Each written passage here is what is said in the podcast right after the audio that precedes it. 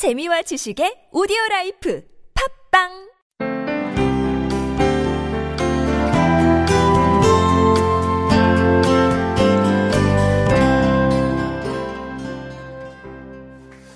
찬성의 답이 나오긴 했는데요. 네, 그래요? 그래도 질문하신 오늘 시간이 없어서 한 가지만 일문 딱- 일답으로 네, 일문 짧게 일답으로. 짧게. 근데 이 질문이 좀 구원의 확신이 있는 사람이 죄를 짓고 회개가 없다면 천국에 갈 것인가 지옥에 갈 것인가 만약 천국에 간다면 회개하지 않는 죄는 어떤 영향을 미치는가 우선 이 질문에 잘못된 걸 좀 지적 해 보시죠. 저는 이 구원의 확신을 가진 사람이 죄를 짓고 회개가 없다면 그가 갖고 있는 구원의 확신이 착각일 수 있다. 첫째 이렇게 생각합니다. 두 번째 우리가 갖고 있는 잘못된 구원에 관한 착각 중에 하나가 어, 구원의 결과로 천국에 가는 건 죽음 다음에 일어난다고 생각하는 사건 어, 생각입니다. 오늘 찬양의 고백이 주 예수를 뵙고 난 후에 내 모든 죄를 벗고 보니 그 어디나 하늘나라라 그랬거든요. 사실 예수님께서 우리를 하나님의 자녀 삼아 주셨으면 오늘 여기서의 삶이 그분의 통치 아래 있는 하나님 아래서의 삶이어야지 하나님의 나라를 죽은 다음에 가는 어떤 사건으로 생각하는 게 우리 가운데 있는 전 이단이다 생각합니다. 그러므로 세 번째 문제 어, 질문은 천국에 가지 않는다면 회개하지 않는 죄는 어떤 영향을 미치는가는 당연히 답이 됐을 거라고 생각하고요. 저는 이 질문을 받으면서 아까 목사님께서 말미에 그냥 급하게 말씀을 어, 지나가셨는데 하나님께서 우리를 선택하신 그 선택을 쭉 풀어가실 때 우리가 그분의 십자가를 알아야 되는 그런 언급을 하셨거든요. 근데 저는 이런 우리가 구원의 확신, 하나님이 나를 택하신 건 알지만 내가 여전히 계속 죄를 지을 수 있다라는 어떤 그런 태도는 하나님께서 우리를 택하시기 위해서 우리에게 아무것도 요구하지 않으셨지만 하나님께서 치르신 값에 대해서 우리가 너무 가볍게 여기 하거나 무지한 거 아닌가 하는 생각이 들었어요. 그 구원은 관계 문제이기 때문에 관계는 빼앗기지 않아요. 그 뭐 부부지간에 서로 좀 뭐 조금 거짓말했다고 해서 뭐 당장 이혼하거나 그러지 않죠. 그러나 그 관계가 심각한 영향을 받는 건 사실 아닙니까? 친밀감을 빼앗긴다든지. 그래서 구원을 누리는 삶이 그런 다시 죄악으로 돌아갈 경우에 어떻게 했어요? 그 기쁨이 다 빼앗기는 것이죠. 저는 여러분들이 대해 구원에 대해서 이거 이러면 뭐 없어지냐 안 없어지냐 이런 그이 가벼운 질문에 묶이지 않게 되길 바랍니다. 정말 정말 구원이 뭔지를 알면 내 안에 와 있는 이 구원의 감격과 기쁨이 얼마나 큰지를 알면 죄는 쳐다보고 싶지도 않아요. 정말 아내를 사랑하면 절대로 그 앞에 거짓말 안 합니다. 부모를 정말 사랑하고 존경하면 그 아들이 절대 거짓말 안 해요.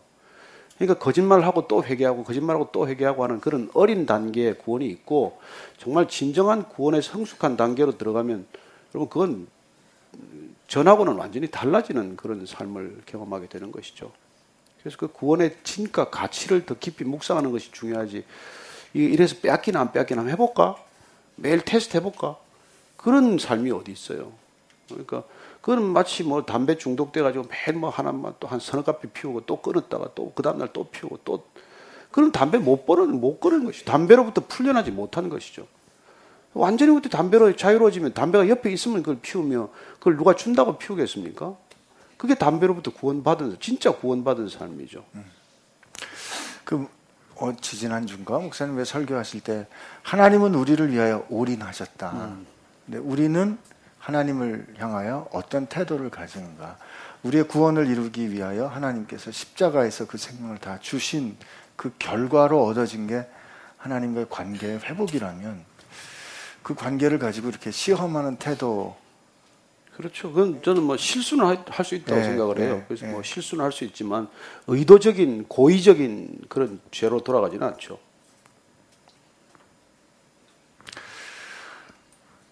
오늘 하나로 끝인가요? 네, 그리고 또 다른 또 다른 질문은 어, 성경은 어, 초신자인데 성경을 어, 디서부터 어떤 말씀부터 읽어야 할까요? 이런 질문인데 그 저는 보통 신약부터 읽으라고 네. 추천하죠. 네, 네. 신약부터 복음서부터 읽어야 됩니다. 왜냐하면 구약부터 읽으면 너무 힘들어서 레위기를 못 넘어가니까.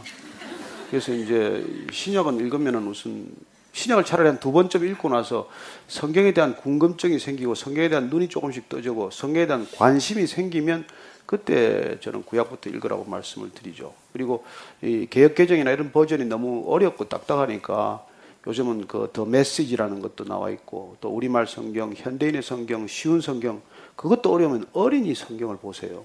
그것도 안 읽히면 만화 성경을 보시면은 어쨌건 성경의 스토리를 조금 이해하는 게 중요하니까 그렇게 조금씩 조금씩 그렇게 하는 것이죠. 그러나 성경을 읽는 게 가장 중요합니다.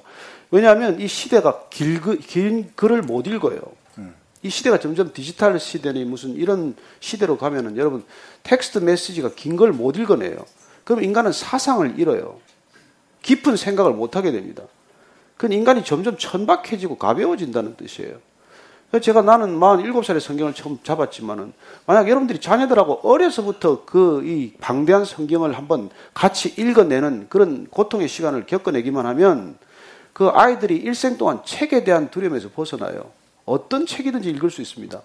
여러분 책을 가까이 할 수 있는 것보다 인생에 큰 경쟁력이 없어요. 그래서 성경 읽혀야 하고 같이 읽어야 하고 계속 부모도 읽으셔야 합니다. 점점 우리는 그 텍스트 메시지를 빼앗기는 시대를 살아갈 거예요. 점점 영상 중심입니다. 그러나 저는 뭐 트위터나 페이스북에 지금도 영상 거의 안 올립니다. 뭐 고집스러운 저는 텍스트 메시지를 통해 사람이 상상력이 늘어나지 이미지는 그 이미지에 내가 갇히는 역할을 해요. 음. 그래서 어린아이들이 어릴 때 포르노 보면 큰일 나는 거예요. 음. 인생이 완전히 망가지는 거예요. 그래서 우리가 어린이들하고 계속해서 이렇게 책을 읽어야 하고 책에 우리가 조금 더 관심을 가져야 되는 것이고 성경을 아이들하고 한번 읽어냈다 그러면 저는 부모가 자녀들한테 그, 그보다 큰 선물이나 큰 교육은 없다고 생각하게 되었어요. 너무 늦게 해서 뭐 애들하고 읽을 수 없는 나이에 예수를 믿는 바람에 참 후회스럽긴 한데 이런 뭐 목사의 아들은 얼마나 행복한지 모르죠 본인. 이번 주엔 행복자로 바뀌었습니다. 네. 네. 그런데 이분들이 우리가 시궁창의 삶을 살았던 걸 또 가끔씩 그리워해요. 그게 제가 안타깝다는 거죠. 저는 인생이 부패했다는 게 늘 남의 떡이 커 보인다는 게 아니 뭐 아니, 웃으시라고 한 건데 이렇게 아, 목사님 말씀을 제가 다시 한번 받아 정리하면 성경을 읽을 때 어, 전체 큰 하나님께서 우리에게 들려주시는 큰 구원의 큰 이야기, 큰 줄거리를 먼저 이해하고 그리고 어, 책을 읽어야 한다라는 말씀 같아요. 그리고 복음서 우리가 복음도 늘 전도지에 나오는 그렇게 축약된 요약본만 읽지 마시고요. 복음서라 그러면 사복음서 중에 마태복음부터 읽으면 족보에서 힘드시니까 저는 마가복음부터 읽으라고 좀 권유하고 싶어요. 마가복음 제일 짧거든요. 복음서 읽어보고 마태는 어떻게 예수님 봤는지 이렇게 우리 읽어가다 보면 처음에는 힘들고 어렵지만 나중엔 그 이야기가 우리를 이끌어가는 거 느끼게 될 이라 음. 믿습니다. 하나님께서 우리를 선택하셨다는 것은 목사님 스스로 말씀하신 것처럼 어, 목사의 아들로 태어나지 않은 목사님이 그렇게 돌아오신 것도 목사의 아들인 제가 제가 선택한 게 아님에도 불구하고 어, 하나님을 알게 된 음. 것도. 그래서 여러분들 오늘 가서 요한복음 15장 16절을 한번 찾아보시면 어, 너희들이 나를 택한 것이 아니라 내가 너희를 택하여 세웠나니 음. 이는 과실을 많이 맺게 하려 합니다라고 하는 택하신 이유나 목적을 한번 딱 한마디로 그렇게 요약을 해놨어요. 그래서 우리가 먼저 하나님을 선택할 수 없습니다. 우리는 신을 선택할 수 있는 그런 존재가 아니에요. 음. 하나님께서 우리를 먼저 택하셨다는 것, 그게 정말 하나님을 우리가 믿는 근거요. 또 그분과 일생 동안 함께 변함없는 관계로 들어갈 수 있는 그 기초가 되는 것이죠. 네, 오늘은 아쉽지만 어, 여러 가지 질문이 있는 거는 저희가 늘 모아두고 또 어, 계속 팔로우해서 여러분들하고 같이 대화 나누도록 하겠습니다. 네. 오늘 여기서 마무리하는 게 어떨까 싶은데요. 아, 뭐전 뭐 빠를수록 좋죠. 다음 주에 또 뵐게요. 기도 어, 해야죠, 그래도. 네. 기도를 뭐 가위바위보로 할 수는 없고 제가 지난주에 했으니까 제가 네. 말문이 기도하고 마치겠습니다. 하나님 아버지 참으로 감사합니다. 오늘 정말 하나님의 말씀도 들었고 또 우리를 내가 선택하기 전에 당신께서 먼저 선택해 주셨다는 것도 알게 되었고 또 아름다운 색소폰 연주를 통해서 정말 주옥 같은 그 하나님의 마음 또 우리를 향한 하나님의 사랑의 고백을 들었습니다. 하나님 감사합니다. 저희들이 정말 한 주간의 삶을 또 살아갈 때 현실은 늘 버겁고 때로 벅차고 때로는 피하고 싶고 때로는 그만두고 싶은 상황들이 많습니다.